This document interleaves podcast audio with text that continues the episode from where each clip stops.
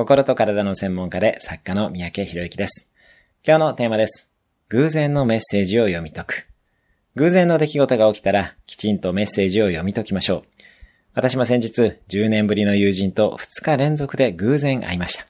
これも間違いなく何らかのメッセージなわけです。読み解き方はそれぞれでいいのですが、読み解こうとする意志が大切です。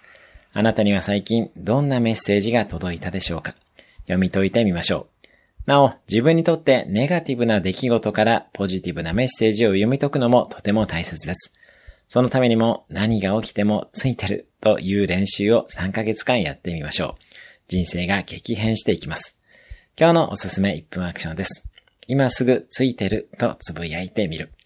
今日も素敵な一日を。いいね、シェアなどいただけると嬉しいです。